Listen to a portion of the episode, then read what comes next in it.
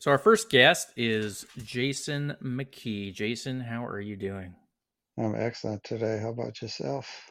Oh, I'm just we were just talking about my turtle banging the water tank in the background. Hopefully she doesn't do that during our interview, but it is what it is. Disgusting creatures. so um, I know who you are, but why don't you tell everyone who you are? Give a brief introduction, kind of your background, career, and uh, and what you've done. Sure, sure. So, uh, Jason McKee, as I was introduced, I uh, did six years on the Army National Guard from 2004 to 2010. Got out. I think I had like a eight year break in service, and then I went back into the Air Force. Uh, when I was in the Army, I did kind of bounced around from uh, infantry over to combat engineers. Did a tour in Iraq with the 81st Brigade in 2008, 2009. And then since transitioning over to the Air Force, I abandoned the combat arms field and have been involved with uh, cybersecurity. And that's with, um, that was with Oregon, or no, you're Washington uh, Air National Guard, correct? Yeah, I did that for like five years, and then recently I transferred over to the uh, Air Force Reserve. So now I'm with the 446 Air Wing. Gotcha.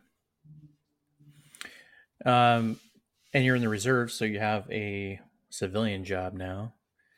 Yeah, so on the civilian side of the house, I uh, I work for essentially a federal agency, Bonneville Power Administration. It's a utility. Um, it's a utility under uh, U.S. Department of Energy. And there, I've kind of similar to my military career. I've bounced around. I've done four different jobs, doing completely different things, ranging from revenue forecasting to business analysis. And now I'm getting into substation ratings and working on the transmission side. So I work with a lot of engineers. Gotcha. Okay. Hmm.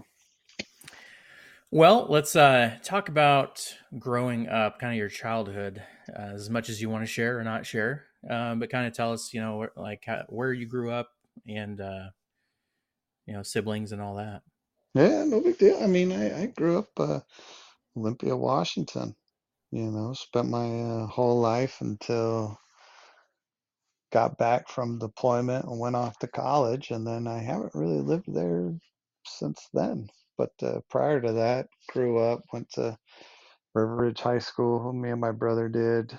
Um, say from a young age, we both knew we would join the military at some point in our lives. Uh, we both ended up joining the army. Uh, he was active duty, I was guard. We were both infantry, combat arms, both went to Sand Hill, um, the whole shebang. And uh, I'd say we didn't grow up a military family, but our grandfather jumped into Normandy in World War II. So definitely that played a big influence on us growing up and hearing a lot of his war stories. Yeah, jumping into Normandy, I'm sure he had quite a bit of stories to tell. Oh yeah, they were good shit. I mean, part of the reason I uh, wanted to go to airborne school, but then I went screwed that up, got the boot, so didn't get to go. But maybe one of these days I'll get my my uh, skydiving license and get some adrenaline rush that way. Uh, kind of a quick aside. How long was your brother in? Shit, he was in. Because he took a little bit of different route than we did, right? Yeah, he went uh, graduated high school, and then I think he, I would say, he dinked around for a couple years he went active duty. I think he did between six and eight. He got wounded on his second trip to Iraq, and then I believe he got med boarded out. Yeah. So I think and then he, you he got out. He essentially got wounded, I want to say like a year before we went to Iraq or like within like eight months or something like that. It was something crazy. Right. Yeah, so my parents weren't exactly thrilled, but you know, it is what it is. we can talk about what our parents thought at the time, but um, yeah, and you mentioned Sandhill. Uh, for those of uh, people that are listening, can you kind of explain what Sandhill is? Yeah, so uh, it used to be the only place where, you know, it's the home of the infantry, Fort Benning, I believe it. I can't remember what they changed it to. It's Fort Moore now. But uh, Sandhill is just kind of like an adjacent annex, I'd call it, to to Fort Benning. But that's, you know, the home of the infantry. That's where everybody goes to become an 11 Bravo, and it's just central basic training facility. And so, Yeah, so that. so let me go on that. So I go, you know, I'm a Pacific Northwest boy, born and ra- uh, essentially mhm, born and raised. So like when it's like 80 degrees outside, 85, 90, like I'm sweating, I'm dying, you know. So you take this Pacific Northwest boy and you throw you send his ass down to Fort Benning, Georgia. April to August is when I went to basics all summer long. So I go from no humidity to 90% humidity, you know, a high of 80 to a high of 100. Like, yeah, it sucked. It was bullshit. right. Hated it. Hated every moment of it. But got through, broken, even more, got made it through more broken than I left. But it's all good. so I know you talked about uh, your grandfather, you know, being kind of a big reason why you and your brother went hmm in. hmm Where were you at in your life when you signed your papers? Oh, I I'll just graduated high school. Like, when did I, when did we sign? September. So I graduated in like June. So I spent some time figuring out which route I was going to take. You know, I mean, back when, back when I enlisted in 2004, it was kind of, I can't remember if it was the height of like the invasion. I can't remember if there was a push or what was going on, but essentially, I mean, all you had to do was if you drove through the where the recruiting station was, they frickin' just ran out, started hounded you. So, you know, I talked to everybody. I got to talk to the Marines, talk to the Navy, talk to the Army, active duty. The Air Force could have cared less. I think that's their recruiting strategy. They were like, "Eh, yeah, we'll we'll take you," but uh, you know, it is what it is. You know, they were always bougie back in the day. I'd say they still are, but yeah, I uh, was gonna say uh, back in the day. You mean like just all the time? I know, dude, I live it up. It's compared to what it was. I should have gone in the Air Force from the get go. yeah, because now you know what you missed out on all those Oh years. yeah, and you're telling me I could have had six, seven years, eight years of this cush life? Like hell yeah, I should have done it. But yeah, was there any was there any catalyst uh, like right before you signed that made you believe like okay like today's the day I'm gonna go sign and we can talk about who you signed with, you know. But that aside, uh, was there anything happening or going on in your life to where you're like, you know what, today's the day I'm gonna go sign papers? Nah, it was more of just shit or get off the pot type of a thing. Choose one and and decide. I mean, active duty probably would have been a better would have better. I mean, hindsight's always 2020, you know. Should I have gone guard? Should I have gone active? Probably should have gone active with what my interests are, but you know, it's you're 18, you're stupid. You know, you don't know this, you don't know this stuff, so you haven't really lived much. Uh, you know, so it's mainly, yeah, shit or get off the pot. And I chose the, it, I joined the guard mainly because of the, because of the, I'd say the part time of it, but it was probably a safer bet. And it also allowed you to do combat arms MOSs, because at the time, the Army Reserves didn't have infantry in Washington. So I couldn't have gone Army Reserves and gone infantry because I would have had to drill somewhere other than Washington, you know. So um, I was able to, with the Guard, I was able to be infantry and I only drilled like you know up in Kent at the Kent Armory. And then when I transferred to the combat engineer world, I was at Fort Lewis when it before it was a joint base, and then I was down in Centralia. So I was always close to home on drill weekend, so it was kind of nice. Yeah, it was nice. um, you know, when you have something going on in the civilian world and you can still do the military thing and get all the benefits, I think that was the best part of the guard. Yeah, I mean, I, I was going to college off and on, kind of just putting around, dinking around on life. You know, it's not sure what direction do you want to go. You know, I wasn't that good of a student in high school, so going to UW was out of the question. You know, so I did a little CC, little community college, worked a little bit, you know, got into tons of mischief. How am I not in prison right now is real good question. Evidently, yeah, evidently, yeah. God's on my shoulders, or I'm just lucky. One of the two. But uh, maybe a little bit of everything. Yeah, it could be everything above. I mean, it's you know, I uh, recently went back home and I was talking with one of my buddies who I've grown up with since I was like, man, I think I was like six or seven, and me and him were just reminiscing about, you know, kind of what I just said, like how are we not dead? How are we not in prison? Because we did dumb shit. I mean, right. I mean, I say it's dumb for for me, but I'm sure there's other people who've done way more dumb shit. But but you did your fair share. Oh sure. yeah, oh, that yeah. I know. Yeah. I mean, I'm practically bald now, so that could be the reason why.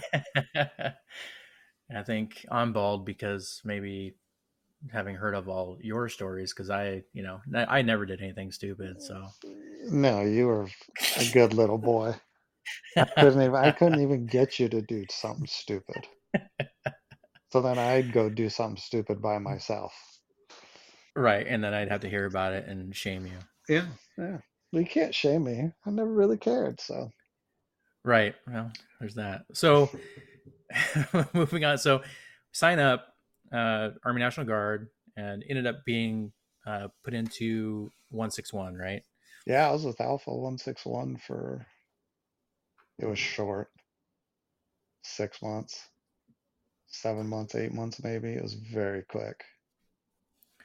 Now, was it uh, before deployment or um, when exactly did you go to, you went to Echo 161? Yeah, right? so I actually went was probably I was at Alpha 161 for like eight months, and then I transferred to a combat engineer unit um, that ultimately became the 204th MAC as part of the 96th Troop Command.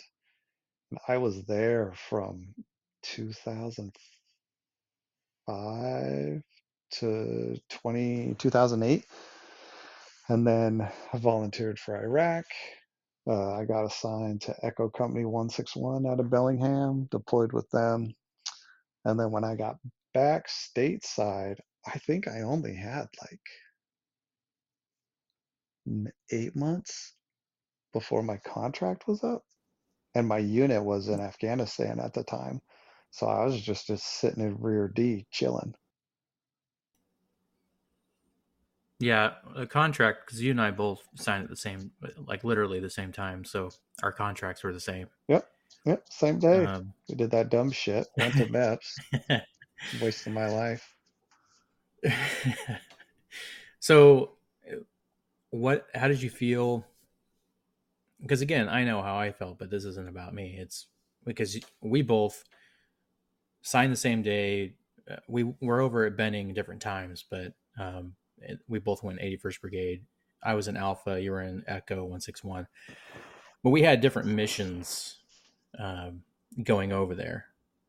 Um, yeah, we ended. Well, up. initially it was the same mission, yeah, right? Initially. But then your your your mission ended up taking a turn. At least what you got put in through. So we'll back up a little bit though.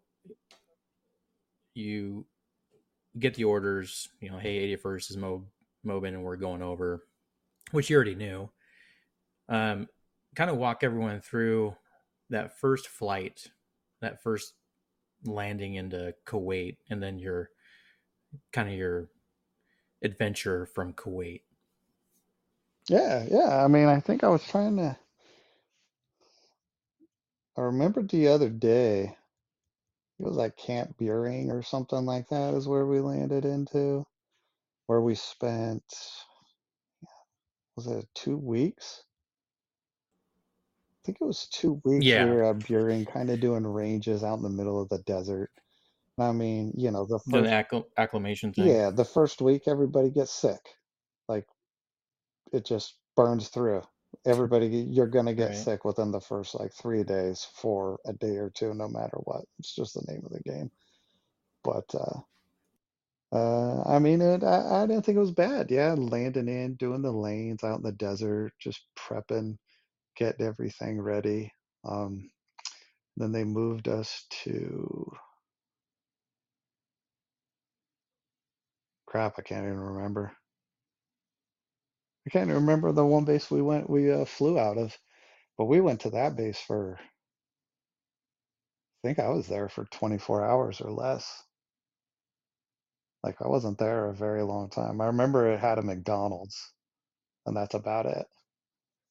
And so, you know, I remember jumping on that C-17 and flying out. I had a nice little jump seat on the way, so I was cushed just on the side of the airframe, just just chilling. And then, you know, you you as you land into Balad, because Balad is where we both initially went to. Doing that combat landing was just like a roller coaster. It was fun as hell, but I mean, I I enjoyed. I was, you know, looking forward to looking looking forward to the deployment and and doing whatever mission they had us do. I think uh I think my mentality was a little bit different than some of the other guys. It was I wouldn't necessarily say I was scared at all.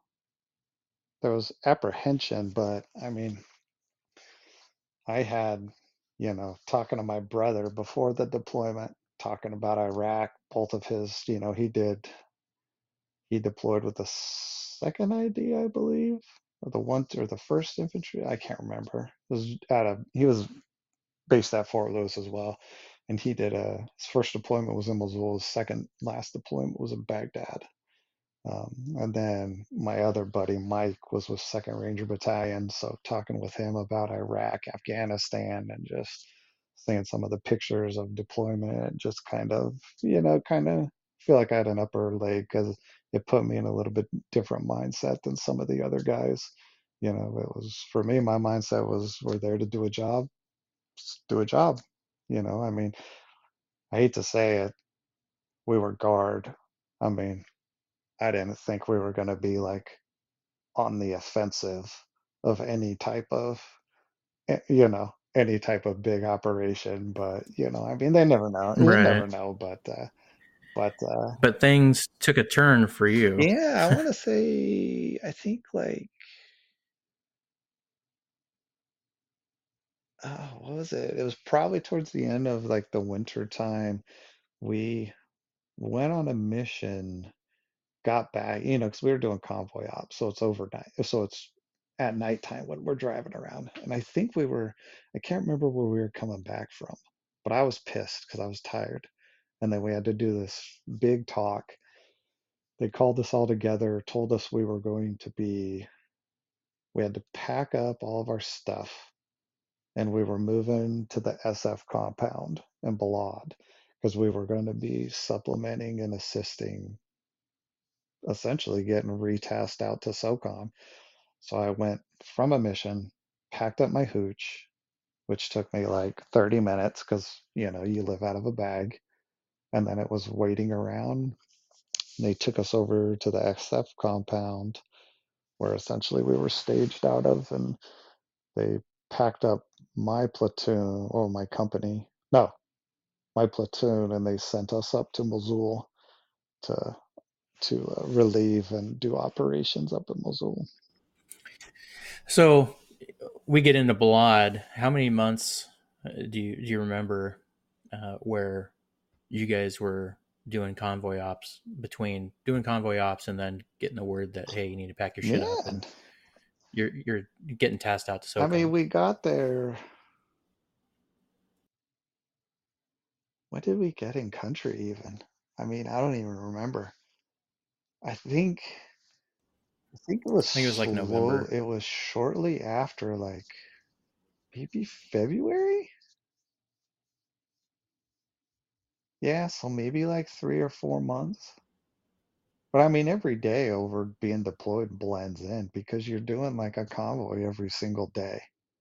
You know, one day you're going out, you're doing a short three hour one out to like, you know, Warhorse, or you're doing like a six, seven hour one up north to Crit or something like that, or down to Scania. When you say Warhorse, and Scania, those are Yeah, fobs, yeah, right? those little fobs. You know, going out to those. You know, we did those. I want to say like every single night. Like we were busy. You know, we did one on Christmas even, which kind of sucked. I was a little bit pissed. It was Christmas, but you know, it is what it is.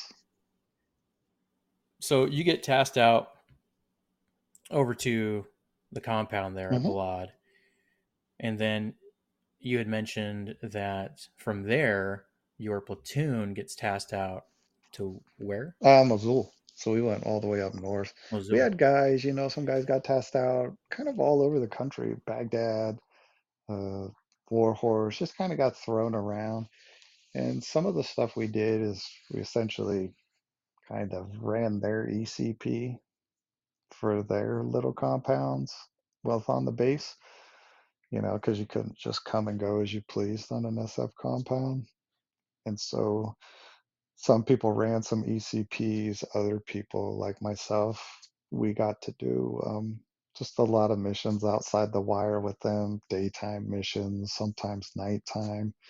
But it was mainly hanging out, waiting to get a call. Oh, we had to go go with this guy, you know, go speak with some IPs or some IAs or you know, one time we were we were there with I was in trouble all the time, so I got tasked out to do a lot of shit because they No want, way. you know, McKee, you know, he's a fuck up, so you better make him work.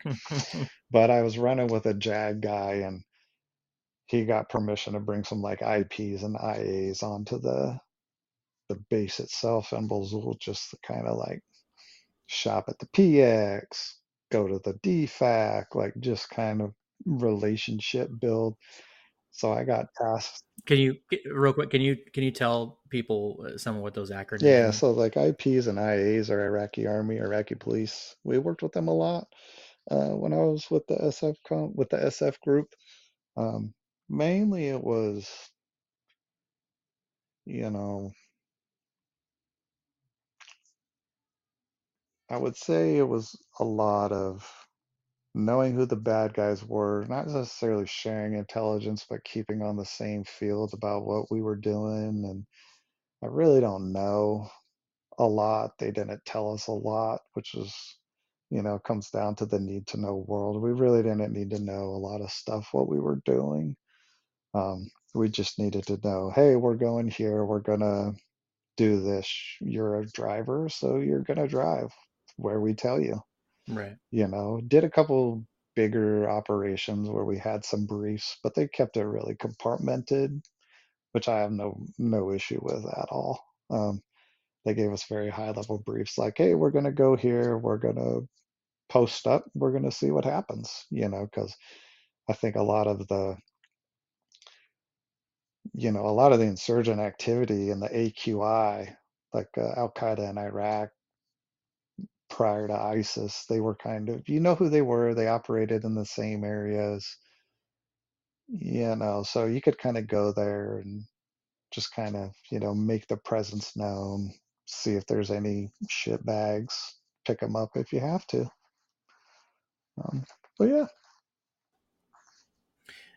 So, and then you didn't get tasked out to anything else after that. Like, did you? You ended your your stint in yeah, Iraq basically with that unit, yeah, yeah. So what we did is uh, our replacements ended up actually showing up like a month early. And I was like, all right, we're gonna go home a month early. Works for me. I don't care.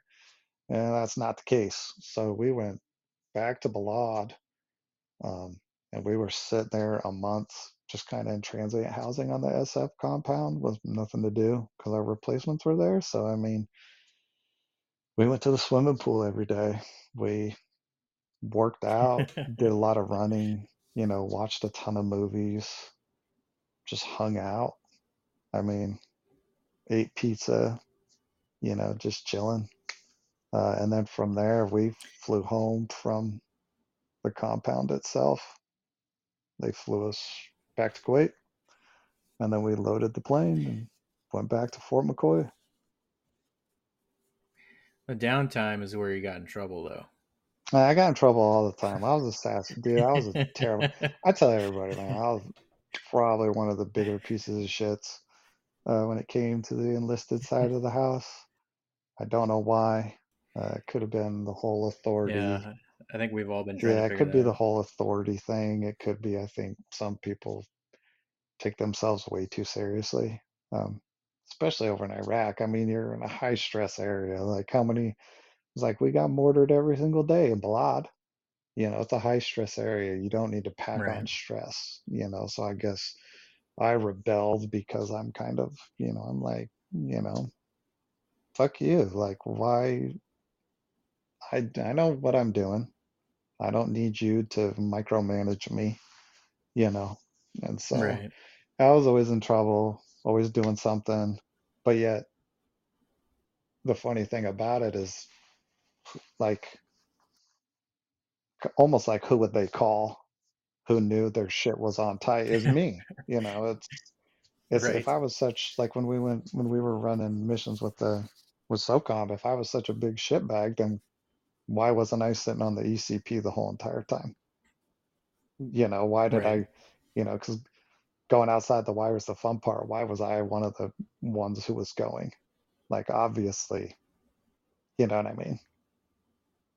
It, And ECP is yeah, yeah, yeah. point, It's kind of like just a gate guard. Just for Yeah, checking listening. IDs and, you know, making sure people who aren't supposed to come in don't come in, you know. And so, Now you had, uh, I mean, if you want to talk about it, you had a pretty close call while you were up yeah, north, right? yeah, we were kind of, uh, yeah, talk about that? whenever we'd go on like an operation, we really wouldn't roll with much fanfare. Uh, and I'd say like a month prior to this event happening, we were driving back from a IP compound that's like kind of in smack dab in the middle of Mosul, you know, had a meeting with them and there's this big traffic circle. And I swear it it's like four lanes each way and it's like a divided highway. It's huge.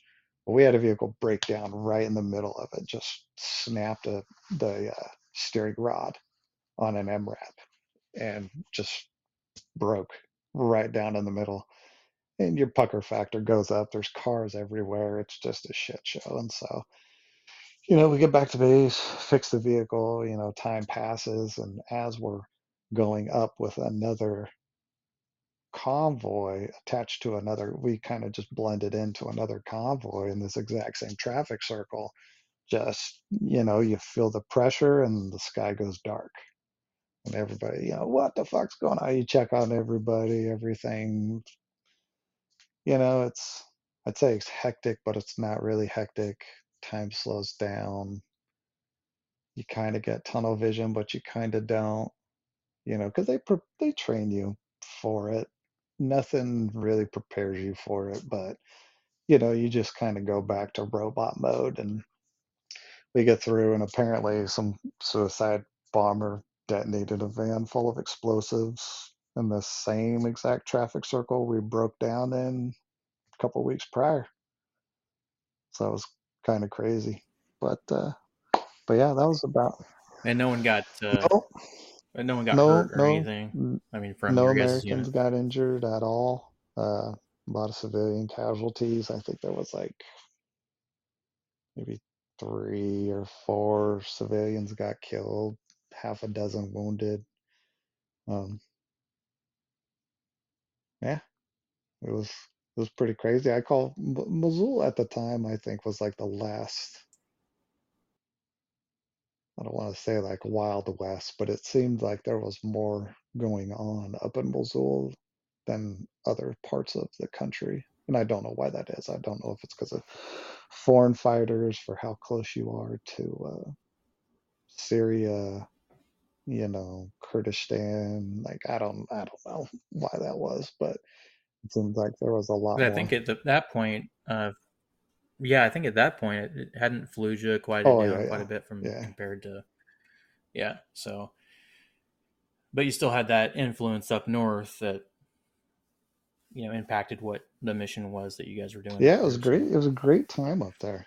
I mean, had a lot of fun, got to do a lot of things, got to see a lot of things, you know, and made some good connections, you know, talked to a lot of, you know, I wouldn't say made friends with SF guys up there, but, you know, once we started kind of working together, we started interacting more, you know, that professional working relationship developed. A couple, you know, I worked with some Rangers from third battalion for a little bit talked to them for a little while when i got stateside but you know life happens um had a great time had a blast literally yeah, no, no yeah pun intended. What uh, I I know you mentioned the mortars coming in. I mean, we've well, tons of us went. Well, everyone at Balad had to go through that, oh and then you especially had if the you were where we were at i mean if you were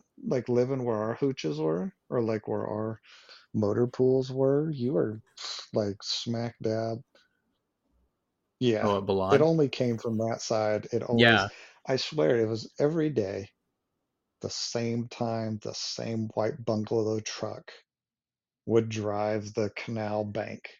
And then, sure as shit, in like an hour, here comes some mortar rounds. Like within 20 minutes later, there goes the same bungalow truck going the opposite way. right.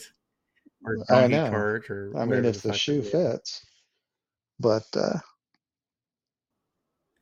Did you have any other incidents uh, besides the mortars coming in at Balad and the VBIED up north? Did you have anything yeah, else you maybe ran some into? hoax IEDs on Tampa, uh, Tampa Route 1, north south through uh, Iraq. If you've ever been to Iraq, you know Tampa. I'm pretty sure Tampa's Route 1. A brain fog. I mean, it's been, I was thinking of it the other day. It's been like almost 20 years. Well, like Yeah. 16 years. It's been like 16 years something? or something since we were in Iraq. No, my screwed Right. I don't know. Yeah, it's been, it's been a a long time. long Is what you're saying, But uh, right? Um, and you guys didn't. Uh, you guys didn't have any injuries or no, we up did there. nothing. Not like you guys, but not like your unit. But uh, yeah, everybody with us came back like healthy. Maybe not mentally all there, but we all came back. We all, yeah, we're healthy and had a great time. There's this funny, there's this funny story. you? So with my roommate, uh, at the time, every morning we wake up at the same time, kind of roll out of bed, and he'd always say, like, not real high pitched, but he's always like, "Hey, McKee, good morning. How's it going?" And I'd always flip him off, or I'd say something like, I'd flip them off, be like, "Fuck you, dude. Like, leave me alone. I'm tired." So we get back stateside. We came back same time, and it was like two days after being home. I got a text from him early in the morning that essentially was like, "Dude, I miss your your morning wake ups already." So it's a great time. Jeez. Um, what? Uh, can you kind of tell? Because I'm interested in if you kind of smelled the same thing. Can you describe to everyone uh, landing in Balad for the first Oh time what it man, smelled like? shit, garbage, burning tires, oil. That's about it. A combination, right. a combination of all that.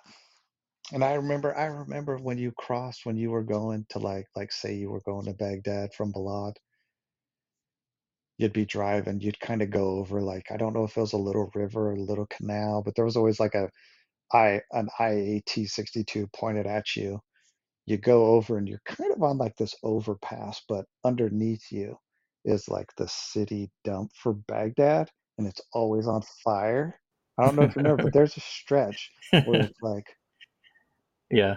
I'd say it's like three or four miles where it's just like foggy. It smells like burning plastic and rubber. And I mean, you want to talk like burn pit registry? Like if you drove through that, yeah. Like I remember that vividly and just how bad that stunk. But granted, I mean, I smoked like a pack a day in Iraq too, so right. but So we won't uh, talk about um, our adventures driving around. oh, we can talk about that. That was um, fun. but That was fun. So the, the- in- in- yeah, yeah, you want to tell So everyone that little story? Balad, there's actually a speed limit. Uh, I know it's weird. I think it's like it's like 20 or 25 or something like that, and it's enforced. And the MPs do pull you over and issue you tickets. Um, Which was the yeah, stupidest fucking so thing. so when I was my own when I opinion, but got anyway. attached with special operations, since we fell under them, we fell under kind of not relaxed grooming standards, but our uniforms were allowed to change. We didn't wear name tapes, nothing identifiable. Um, I mean, we wore like tan t-shirts and PT shorts. Like that's all we did. So somehow there was a Humvee that had an up armored Humvee engine in it, but it was like a soft top, not up armored Humvee. So this thing is like zero to 60, like super fast. And we don't wear Kevlars like you're supposed to. So I'm pretty sure I was bored, hopped into that, came over to your hooch, picked you up, and I think we were flying like 60, 70 around Perimeter Road in that stupid freaking Humvee, banked curves, potholes everywhere. Just how did we not flip it and crash and die? I do not know. But uh, Yeah, I think the statute of limitations oh limitations yeah, is, but I mean that was fun as hell expired. So because we can talk about it. soft top. The doors wore off. Middle of the summer, probably like nine, 10 o'clock at night. So it's 80 degrees. I mean, just cruising in that thing. I mean, you gotta have fun somehow. And that was a blast. Yeah, that was definitely fun, but yeah, for me it was a little different because you know I wasn't in the same situation you were as far as your unit status, so I was under a little bit more strict, you Yeah, know, I mean, a lot. guidelines. So when you show up, you've got this Humvee, and you know you want to go out and drive. I'm like, oh fuck, Yeah, you know I mean, a lot of times, into like now? even if people would like stop us and yell at us because it's an established base, so base protocols, all this other stuff, you know, people, I'd say, off. It's always officers or real senior NCOs, or you know, who are you? What unit you belong to? And for us, it was, you know, none of your business. Don't worry about it. You know, there was a point of contact, but I never knew who it was. Um, I mean, really, it was just kind of, you know, a lot of times no hat, no salute. You know, so it was really, it was a, it was a laid back world. It's more professional world, I think. And I do why I do understand why it's different on like when you get off the uh, the compound itself. You're on the bigger base. I mean, I do get a lot of the customs and courtesies, and you know, a lot of senior, uh, senior enlisted senior officers. You know, you know, they're what they grew up with from an enlisted or an O1 or, you know, I get it all, but sometimes you just, yeah, that's that. Sometimes Yes, you I just gotta mean, have some yeah, fun. we had a blast. Um, I mean, I do you want to tell? Oh, I was just gonna Um, say, I go think ahead. that's probably the most most scared you've ever been was me behind the wheel of that Humvee, but it's all good. right. Yeah, Well, I mean, I was scared plenty of times over there, yeah. but that was a specific I mean, a uh, bank a, a bank turn with like potholes all over it, and I'm driving like 55 miles an hour across it. Like, yeah, Right. Um, the other thing was I kind of wanted to get your perspective I think we've talked about it before, but um, I just, I can't remember right now. But you remember when those uh, four rockets came in? Were you there when those four Chinese rockets came in? Um, that hit. Oh, hit probably, yeah, because your motor pool was right next you? to ours. Yeah, I think they blew up. Uh, I think they blew up a shower Yeah, or a porta potty. I can't remember. It was like within like 300 meters Yeah, or something of our hooches. There was four of those little yeah. those little Chinese You rockets could kind of. There was a couple people said you can kind of see like the propellant tail end of it, and I'm like, I don't know.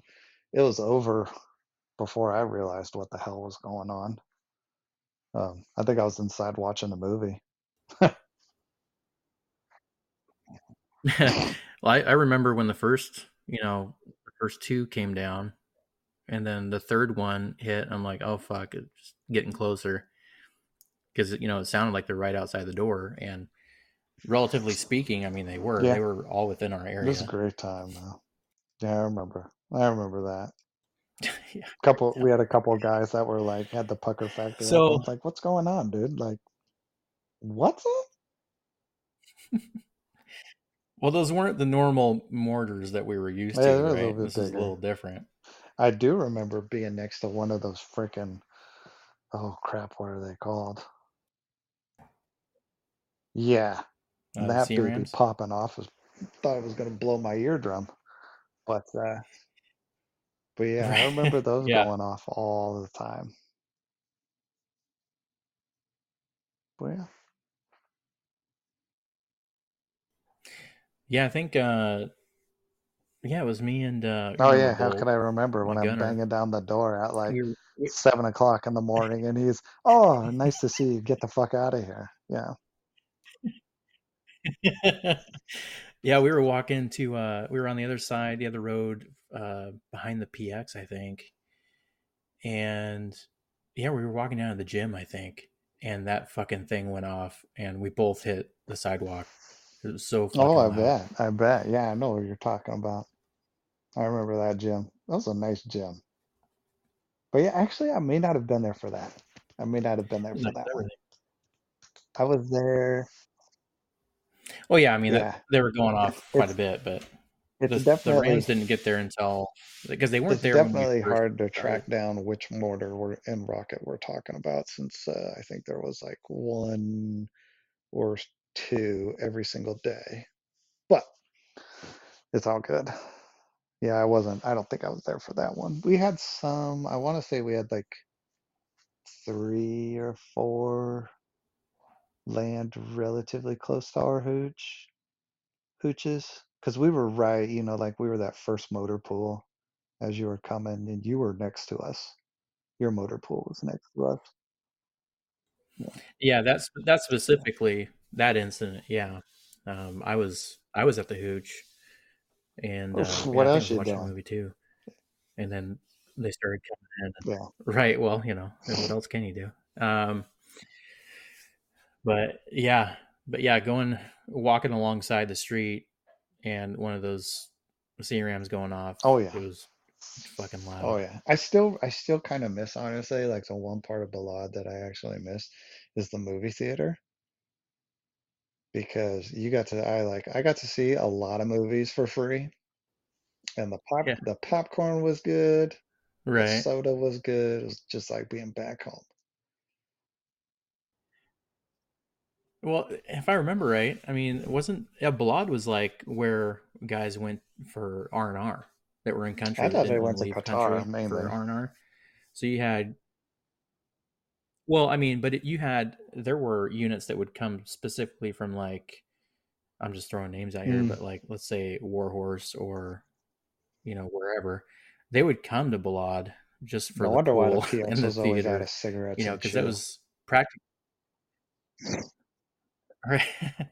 well, it was like the only place in Yeah. theater, uh, well, in country anyway, that uh, Yeah, the other one had I think was just pool in the Baghdad. I mean, Baghdad had a little golf course, little crappy golf course. It had the pond where you could get a boat and go out like fishing on it and stuff. Like it was stocked. Like that was the only Baghdad, I think, was the only other one. And I never got to go to that part of. I never got to go to that part of Baghdad. I think I was only in Baghdad for like three hours twice over the course of a year. But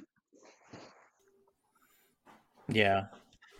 Green Zone was a little Yeah, different. We didn't I spend didn't much time go there, there. either, but you know, just passing through on mission.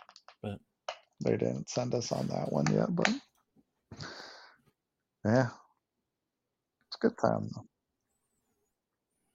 I think uh we got to see yeah, we got to see the new well, the newer Star Trek movies. The when the first new one came out, that was 2009. We got to see it at the Balad Theater before it was released. Yeah, we got to see uh, a lot of like really good movies. Like Um, they always had, man, I think they had like four or five showings a day or something like that.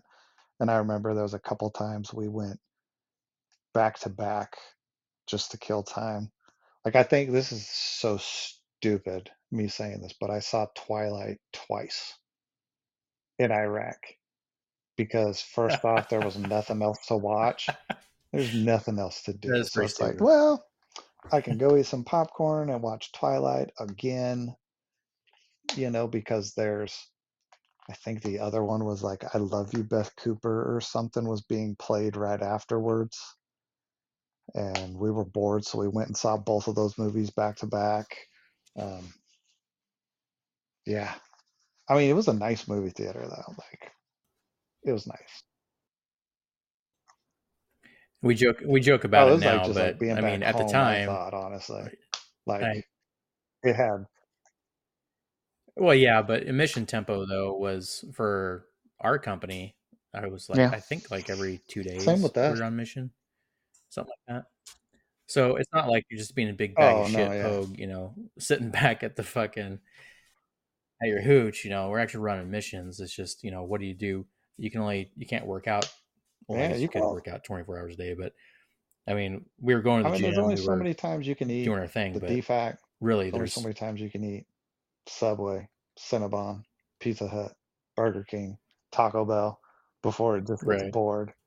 It's boring. I actually found, I don't know if you know this, there was a restaurant on Balad that was like, yeah, there was like a sit down what? restaurant type thing. I think it was, it was, do you remember where like the flea market was?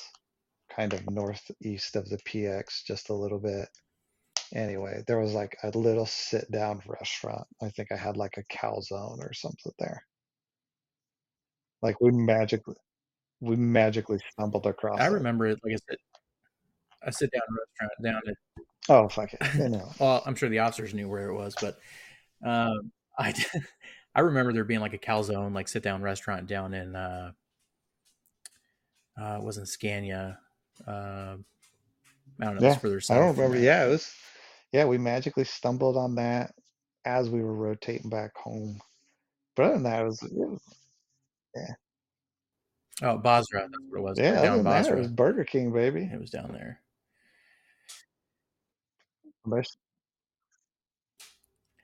Yeah, I think I took video. We were we usually got That's that fast do. food stuff right before a mission. It's kind of like a treat. Yeah, so I remember we're at the uh, South Gate or whatever. We're stacking up, you know, waiting for everyone to, you know, get an order for the convoy. But so I was out of my hatch and uh, chowing down on some Taco Bell, I think it was. And that's when mortars started coming in. And I think right, I got in our hatch, we closed up, and I got out my camera, and I got the tail end of of everything. But yeah, that's a shitty feeling, you know. Start getting mortared when you know you're sitting I know. I mean, let's let's be real. What this isn't. America Shit's popping off. Taco Bell. Like this is mm. government contracted food Taco Bell, where Yeah, it, it gets the job done. It gets the job done. where it's mystery meat. It's a little slice of home. Yes. So you get through all that. Um, you rotate back. You said that you flew Yeah, back to Fort like McCoy. I think that's where we deload. did. Get me the Um, hell out of there. We, yeah. hmm So you have did you have any particular experience while you were there, or was it just like the rest of us, just trying Dude, to yeah, let's make it get through turning shit back in? Let's get the hell out of here. Like I got better stuff to do because all I want to do is drink. Oh God, I I just thought of an. Iraq, another Iraq story. Do you remember the only time we drank in Iraq, Super Bowl Sunday? Oh God, so Super Bowl Sunday was like the I one time you could drink in Balad. You could have, you got two beers. That's it, two I didn't get like a token or something. So I Like took like four it was. buddies Yeah. that don't drink, made them get two beers each. And as I'm polishing beers, I'm swapping out cups. And I think I think my buddy took a picture of me. I'm standing out of Of my course he hooch did. with a cigarette, drunk off my ass in my underwear. I think I still have that picture somewhere. Yeah. Oh, dude, got to kill the time, You would. It's all good. Anyway, back to back to No, it's it's fine. So yeah, we get back to McCoy there for a little bit. I honestly don't remember yeah. I was like how long three I was days. there, It was but super you were saying quick, you were and there all for about three days, right? rotating people out. It's weird. Demob, whatever the fuck that means. Yep. And then you from there you flew Got off McChord. McChord, went to North Fort, did that whole shebang of, yeah, that whole welcome home ceremony, which honestly was faster than I expected it to be. I expected to be up there for some long-winded 05 to talk about about just all kinds of other shit, but it was quick. I want to say it was only like 20 minutes. And then, yeah, and then I went out in the parking lot. Yeah, I My remember it dad poured me a Jack and Coke. And then I got some Burger King. Um, some real Burger King. There you go. Some real Burger No, King. no, no, real Not, Burger not King. Camel King. American stuff.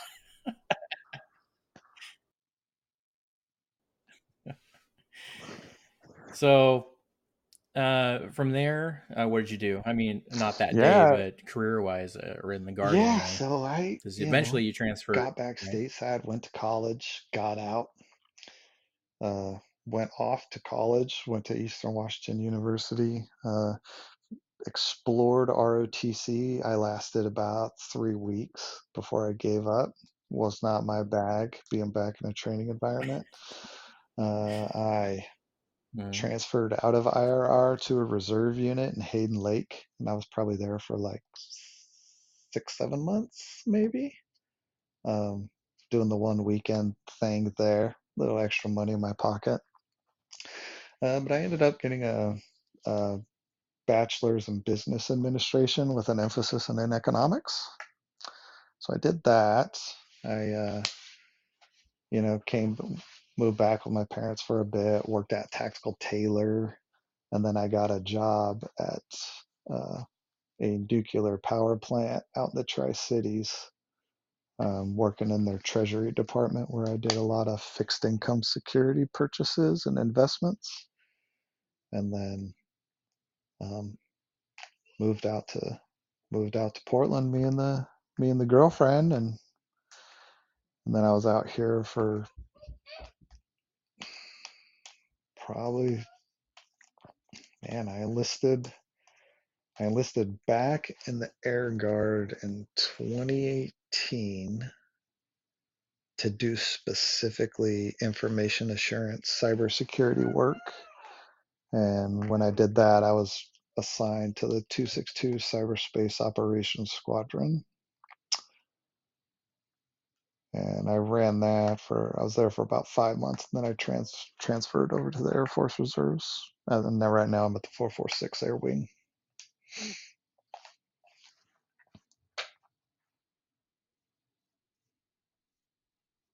And what's your uh, primary job there? And again, I, I know Yeah, so there, so classification there I issues, but have, uh, um, I'm basically a you know, CST client support system. So if you have computer issues, I'm the one you call. Uh, when I was at the Cyber Ops Squadron, I did a lot of information assurance, um, worked on the Air Force weapon system, had a clearance, Uh, but now that I'm over at the 446, we don't need a clearance anymore. I'm no longer in the TS world, so it's in I call it hibernation. But but yeah, so mainly just working on uh, computers, helping helping clients, doing setup, um, that sort of that sort of work. It's not. I like the work at the 262 more, but you know, it is what it is. Yeah, I mean the IT side's not bad. Well, as I long as you enjoy what you're doing. period. It, it's not bad. I like. I think the mission. It comes down to the mission. You know, the mission at the at the cyber ops unit is very uh, kind of Air Force defensive shit. It's kind of hard to explain. Um, but they're changing. But going over to the air wing is very much, you know, I'm going from a unit of 200 people to a unit of 3,000 people. So it's different. It's a it's a different culture shock. It's an air wing. Jeez. You know, it's it's pretty insane. Right. But yeah. So, okay. So, and then you, let me backtrack here a minute. So, in addition Oh to yeah, all that, trying you're to also down the dad, door. as He's we can going hear in the shit. background. Yeah, he's going well, we won't crazy. keep Well, his daddy from him too napping, much so longer. that's issue Um, number one. now, Yes, that's a problem. drives me I hate crazy. that when they don't do that. Um, it- now, with your degree and your experience, uh, you ended up getting hired on uh, BPA, yeah, BPA. with Bonneville, BP, right? Power.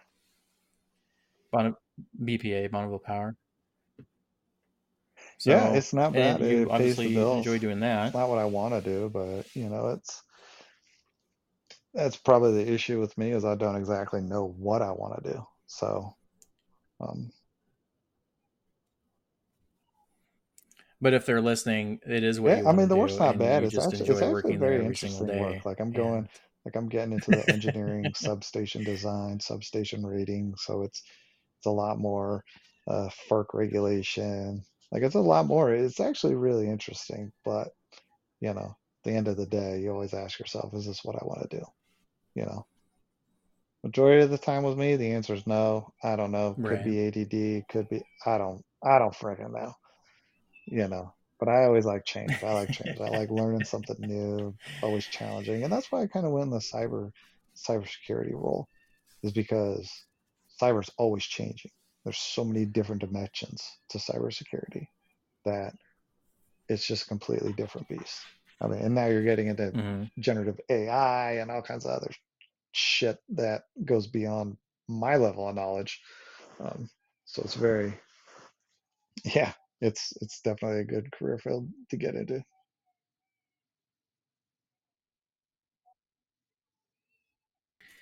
So, kind of wrapping it all up, if you could do it all over Oh, again, would probably. Hell yeah. change anything having to do with the Um, military?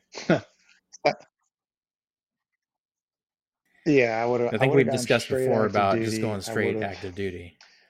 I mean, hindsight's always 2020. If I could take the lessons that I had when I joined the Air Force in 2018 at like don't know how old I was, like in my 30s, put it in an 18 year old self, I either would have gone active duty, Army, or Air Force. I probably would have shot for the Air Force first, and I would have done either intel or signal um, cybersecurity. I would have done one of those three, and I would have probably done six years active duty.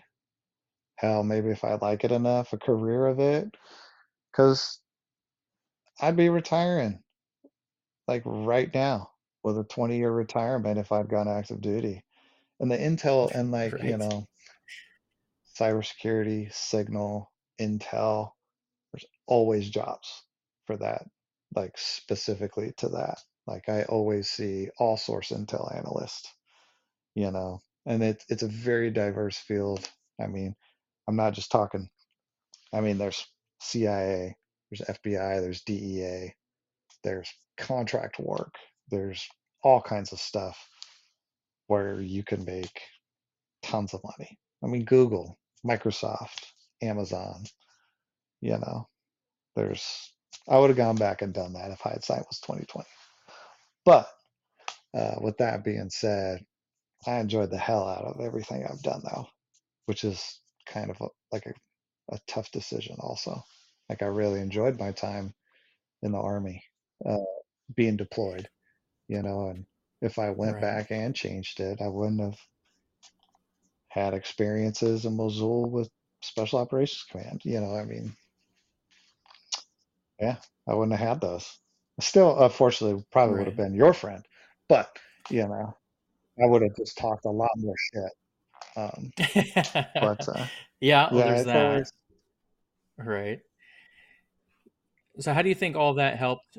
How do you think all that helped you or does help you with uh, working at BPA? Not just necessarily BPA the company, but BPA like the work that they do in general. I mean, Has that helped you in any way? I would say yeah. I mean, my inquisitiveness and like, I hate, it's gonna sound bad. Like, I get bored real easily, so I always look for like an angle. Like, always looking to learn something new to kind of be the go-to. Um, it sounds kind of bad, but well, I don't know if it sounds bad, but that's uh, that's kind of what I do. And it's, I mean, I've been in four different groups in like six years at Bonneville.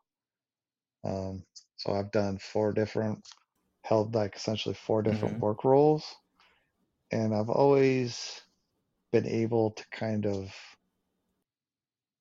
like find a little something, like a little niche to help me in a different work role. Um, if that makes sense. Like I was in when I was a when I was in the BA world as a business analyst, we did a Yeah. lot of project work. So a lot of times when they were bringing in new projects, they have to meet all these different requirements. So I got into writing requirements, and I've always been able to write like system requirements, but I fine-tuned it more. I worked with our internal cybersecurity group to create a checklist for product owners, project managers, um, and now those two items have helped me in my newest role where I'm essentially like a product owner for this system. So I'm doing a lot of the DevOps. It's if there's issues with the system, like I'm the go-to communicating with IT and our developers. So it's kind of every job I've held has kind of ticked up my, I guess you could say, level of responsibility. The military has helped quite a bit, more specifically, the Air Force cybersecurity roles have, because it's given me the, the uh, an IT foundation that I could take into these other roles. Um, so I'm not really learning; it's more of I'm learning how BPA does it. You know, it's not like they're teaching me how to write requirements. I already know how to write requirements. It's just, you know, tailoring to the audience.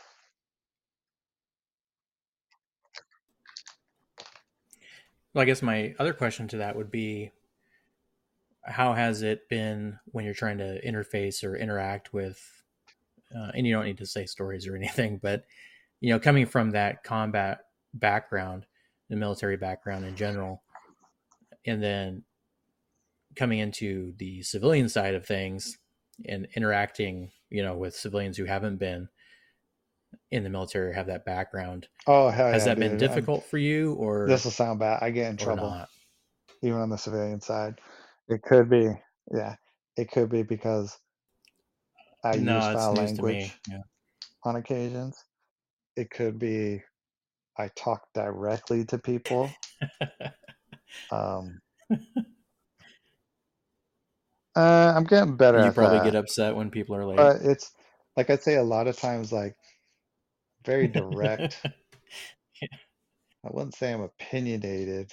It's just, it's tough. It's, I even have issues with that on the Air Force side of the house. It's like these people, like some of these guys, you know, they've been support people their whole lives, IT. Like they've never experienced any type of combat situations, period. So they don't even know how to interact with kind of like a combat arms dude, somebody who's like, I don't give a shit, you know, or you know, they say, "Oh, can you go do this?" No, I'm doing something else. Like it's like the looks on their faces are hilarious. Um, it's hilarious, but it's it's very it's very. uh I say it's tough. It's you know, a lot of times it's I probably need to grow a little bit more. Uh, not say get more professional because I feel like I am professional, but just be a little bit more understanding, maybe a little bit more compassionate. Um, maybe not talk as direct to people, but still be direct. But yeah, it, it, it's it's it's right. It's weird. I get it's it. just kind of yeah, it's just kind of weird. It's been a struggle, I'm sure. You know, you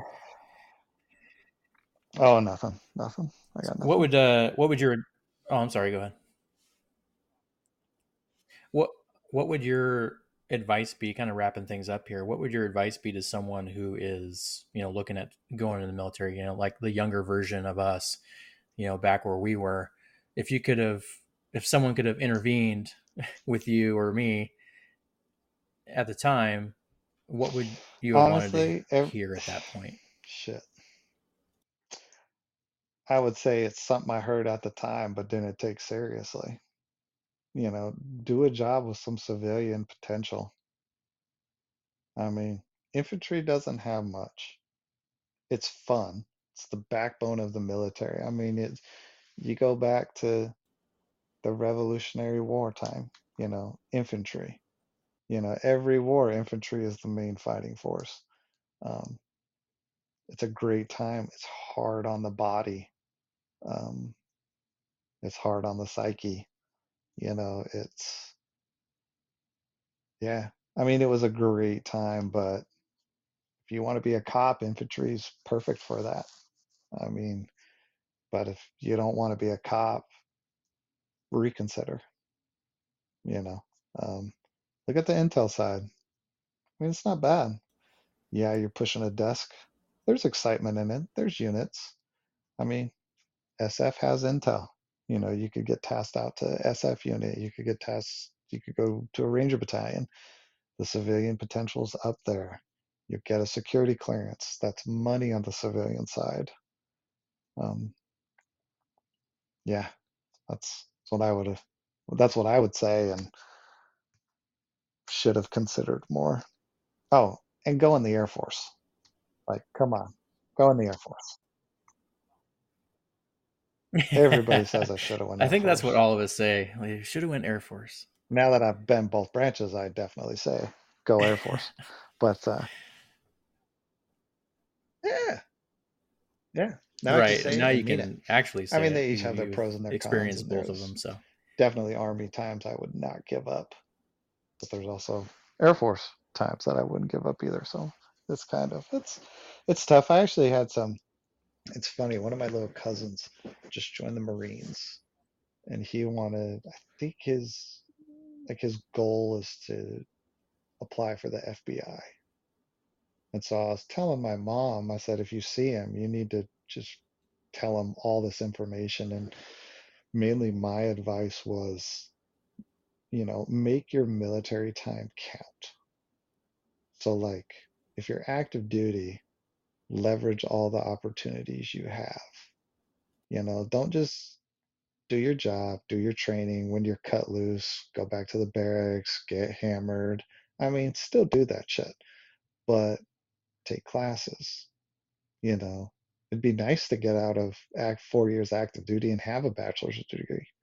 You know, especially if you want to go somewhere in the government sector where bachelors are pretty much required to be anything a GS9 or above you know, the military will help you. They'll pay for it. You know, don't piss your time away like a lot of people do. And like I did, you know, um, make it count, you know, right. network out, um, look for opportunities to, you know, do, you know, don't don't be afraid not to try out for some type of selection program to uh, to uh, a, a special operations group or something like that. You know, being guard, we never got to do any of that shit. You know, hindsight 2020, it would have been fun to at least try out, even if you fail out. Say you at least did it, but you know, just make your time count. You know,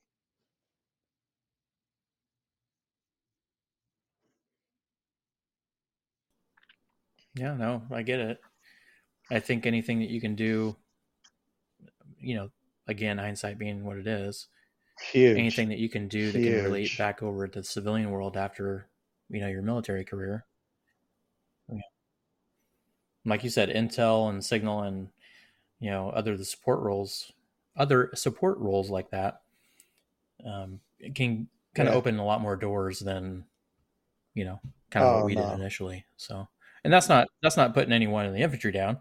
You know, it got me a, a great career, and I got to experience a Yeah, I lot of things it's on my side. But um, you know, the computer stuff, IT, you know, all the signal and all that, uh, along with having yeah, the and military I mean, I'm I'm degree, not I, I'm not putting down my options my infantry time either. I uh, mean, on the civilian side.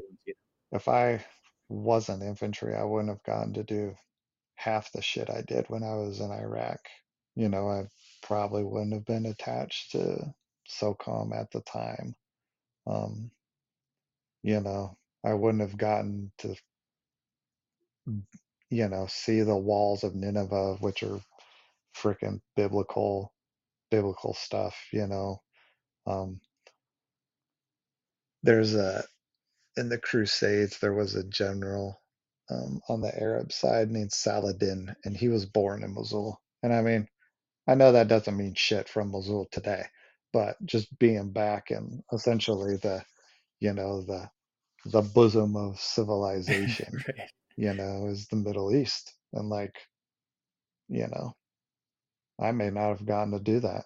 I mean, granted, I could have probably gotten like stationed in Japan or something like that, but you know, you wouldn't have may not have gotten to do half the stuff we got to do. So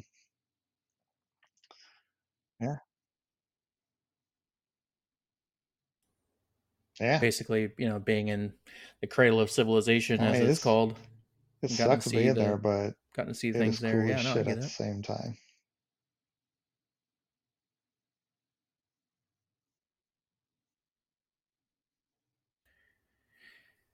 Well, I appreciate you joining me and kind of telling your story, you know, about uh, growing up and Yeah, not a problem. how you Thanks got in the me. military and what you've done since then. So I really appreciate it.